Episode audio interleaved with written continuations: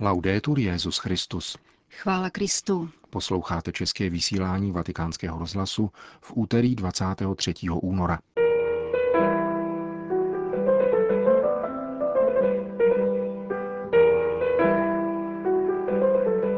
Papež František dnes v domě svaté Marty kázal o dialektice mluvení a jednání. Rozloučíme se nekrologem Umberta Eka od italského publicisty Vittoria Messoriho. Dnešním pořadem vás provázejí a hezký poslech přejí Jana Gruberová a Milan Glázer.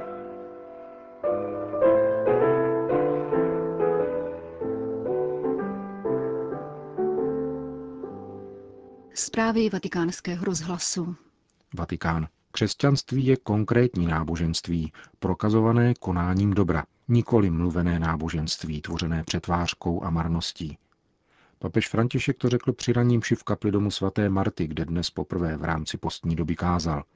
Kéž nás Bůh učí cestě činů, uzavíral svou dnešní homílii. Křesťanský život je konkrétní, Bůh je konkrétní. Existují však křesťané, kteří jsou jimi jen na oko a pro které je příslušnost k církvi jenom ozdoba bez závazku, otázka prestiže a nikoli zkušenost služby těm, kteří jsou v nouzi. Papež ve své homílii propojil liturgická čtení z proroka Izajáše a Matoušova evangelia a řekl, že nás uvádějí do evangelní dialektiky mluvení a jednání, František položil důraz na slova, jimiž Ježíš demaskoval pokrytectví učitelů zákona i farizeů, když vybídnul učedníky i zástupy, aby dělali a zachovávali to, co učitelé zákona a farizeové říkají, ale nejednali podle jejich skutků. Pán nás učí cestě činů. Často však najdeme v církvi lidi, někdy jsme to my sami, kteří říkají, já jsem silně katolicky založený. Co však děláš? Kolik jen rodičů se pokládá za katolíky, ale nemají čas pro své děti, aby si s nimi hráli a naslouchali jim. A možná mají svoje rodiče v domově důchodců, ale jsou stále zaneprázdněni, nemohou je jít navštívit a nechávají je opuštěné. Ale jsem katolík, patřím k tomu a tomu združení. Toto je mluvené náboženství. Říkám, že jsem takový a takový, ale moje jednání je mondénní. Ma faccio la mondanità. Mluvit a nejednat, pokračoval papež, je klam. Izajášova slova ukazují, čemu dává přednost Bůh. Přestaňte jednat zle, učte se jednat dobře. Přispějte utlačenému, sirotku pomozte k právu, zastaňte se vdovy. Prorokova slova, řekl papež, však dále ukazují na nekonečné milosrdenství Boha, který lidstvu říká, nuže suďme se. I kdyby jak šarlat byly vaše hříchy, vybílí se jako sníh. Pánovo milosrdenství jde vstříc těm, kdo mají odvahu s ním diskutovat. Avšak diskutovat v pravdě, o věcech, které dělám nebo nedělám, abych se napravil. A v tom je velká pánova láska – v dialektice mluvení a jednání. Být křesťanem znamená jednat, tedy konat Boží vůli. A v poslední den, protože každému z nás nadejde, co se nás zeptá pán? Řekne nám, co jste o mně mluvili? Nikoli. Zeptá se nás na to, co jsme udělali. Petrův nástupce pak poukázal na často zmiňovanou 25. kapitolu Matoušova Evangelia, která podává, jak Bůh bude žádat účty z toho, co kdo učinil pro hladové, žíznivé, vězniné a cizince. Toto je křesťanský život, zdůraznil. Pouhé mluvení nás přivádí k marnosti, k jednání, které se křesťansky jen tváří. Tak to však křesťanem být nelze. Kéž nám pán udělí moudrost dobře chápat, kde je rozdíl mezi mluvením a jednáním. Učí nás cestě činů a pomáhá nám po této cestě jít, protože cesta mluvení vede tam, kde byli zmíněni učitelé zákona. Ti duchovní, kteří se rádi oblékali a považovali se za veličenstva. Skutečné evangelium není takové. Kež nás pán učí jít touto cestou. Končil papež František dnešní kázání v domě svaté Marty. Sýrie. Předseda Polské biskupské konference arcibiskup Stanislav Gondecky zakončil včera pětidenní návštěvu Sýrie a Libanonu. Jejímž cílem bylo zprostředkovat konkrétní pomoc i solidaritu zkoušenému syrskému lidu. Nesmírně obtížnou situaci v Sýrii přiblížil arcibiskup Gondecky polské redakci vatikánského rozhlasu. Situace v Sýrii není právě snadná. A to nejenom proto, že je válka, ale protože nikdo neví proč. Na území Sýrie probíhá konflikt mezi šíty a sunity, což přineslo 350 tisíc obětí na lidských životech, milion 200 tisíc raněných a 20 tisíc lidí unesených a prodaných. Ohromně se zmenšil počet obyvatelstva, protože ze Sýrie emigrovalo 6 milionů lidí. Tím, co zaskakuje, je klid. Je tam slyšet kanonáda, letadla a bombardování, střelba ze samopalů, ale lidé se chovají, jako by jim to bylo lhostejné. My jsme se snažili vyjádřit jednotu naší církve s církví v Sýrii. Společně jsme se na různých místech modlili, byli jsme přijati s uznáním, vzhledem k tomu, že turistický ruch v této zemi prakticky ustal. Vydali jsme se tam, abychom přivezli pomoc konkrétním lidem, protože konkrétní pomoc je důležitější než cokoliv jiného. Je třeba podporovat je v tom, aby neodcházeli, pomoci jim v díle obnovy, aby povstala naděje nové Sýrie, která by se mohla znovu vybudovat nejenom na základě lidských práv, ale také na životě podle Evangelia. Řekl arcibiskup Gondecky, předseda Polské biskupské konference o své návštěvě v Sýrii.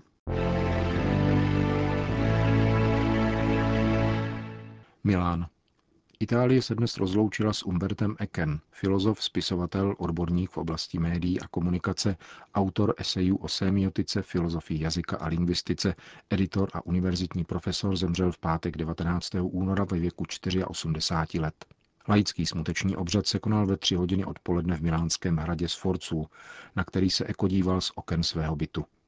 Na přání rodiny bylo rozloučení prosté a krátké, po něm následovala kremace. Z italských církevních kruhů vzpomíná na zasnulého intelektuála mimo jiné jeho osobní přítel kardinál Gianfranco Ravázi, předseda Papežské rady pro kulturu.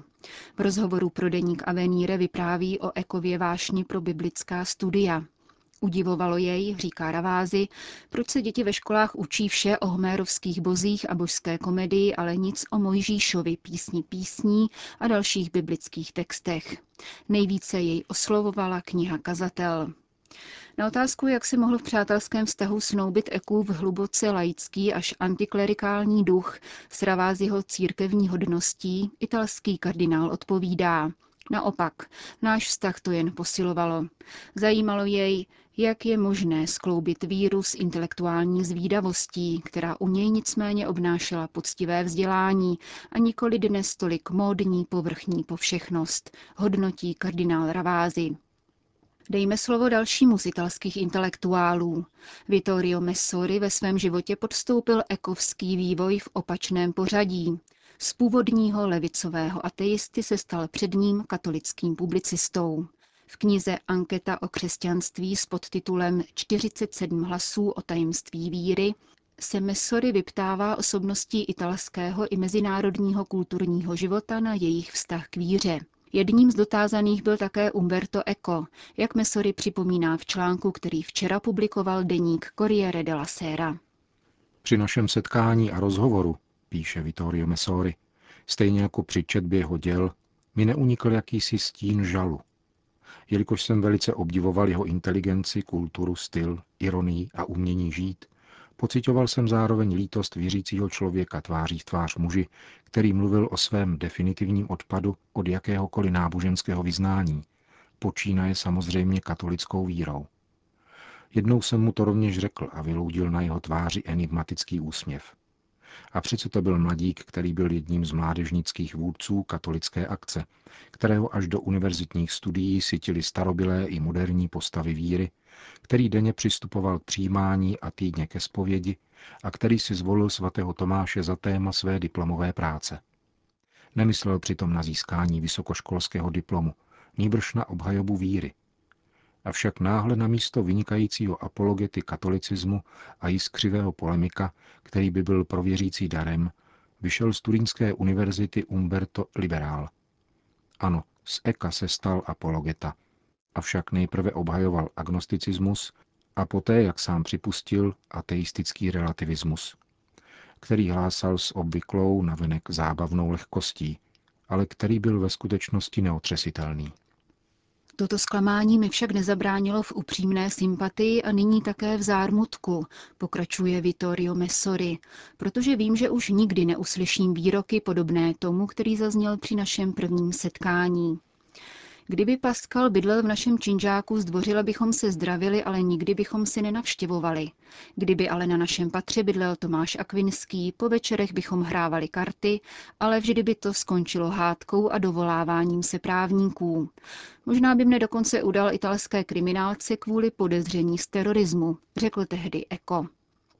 Kvůli knize rozhovorů, které jsem vedl zejména s někdejšími věřícími, abych pochopil jejich důvody, jsme spolu strávili jedno milánské odpoledne.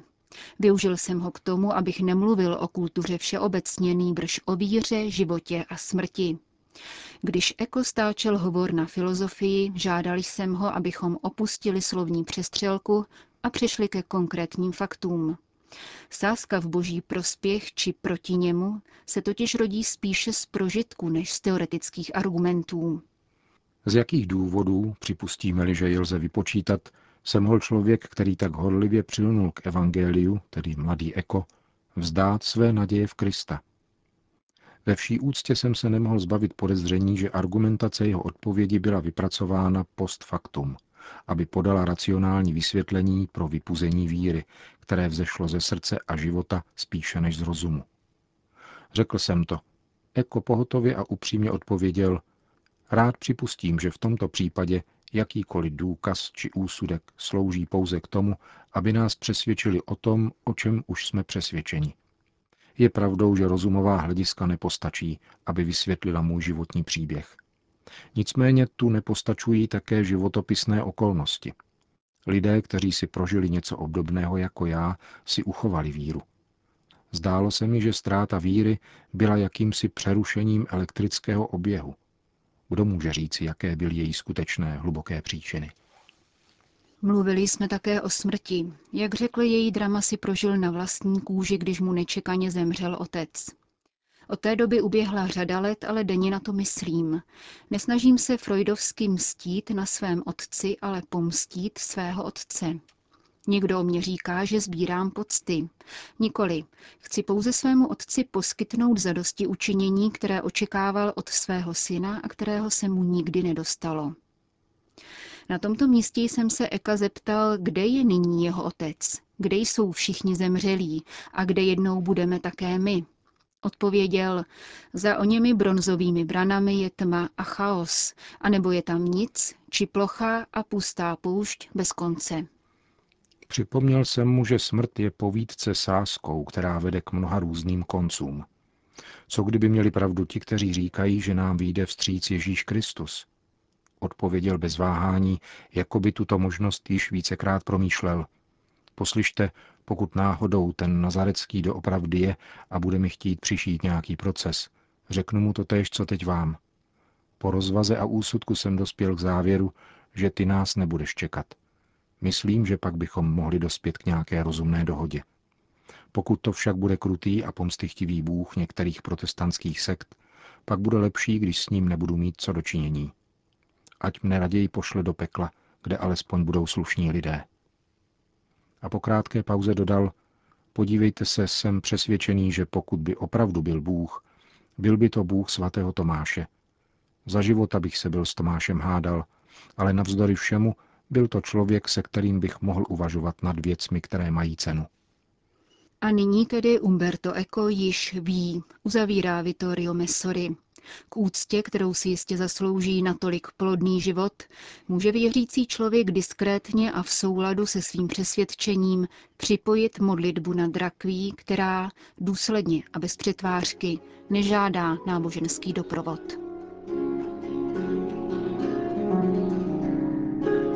thank you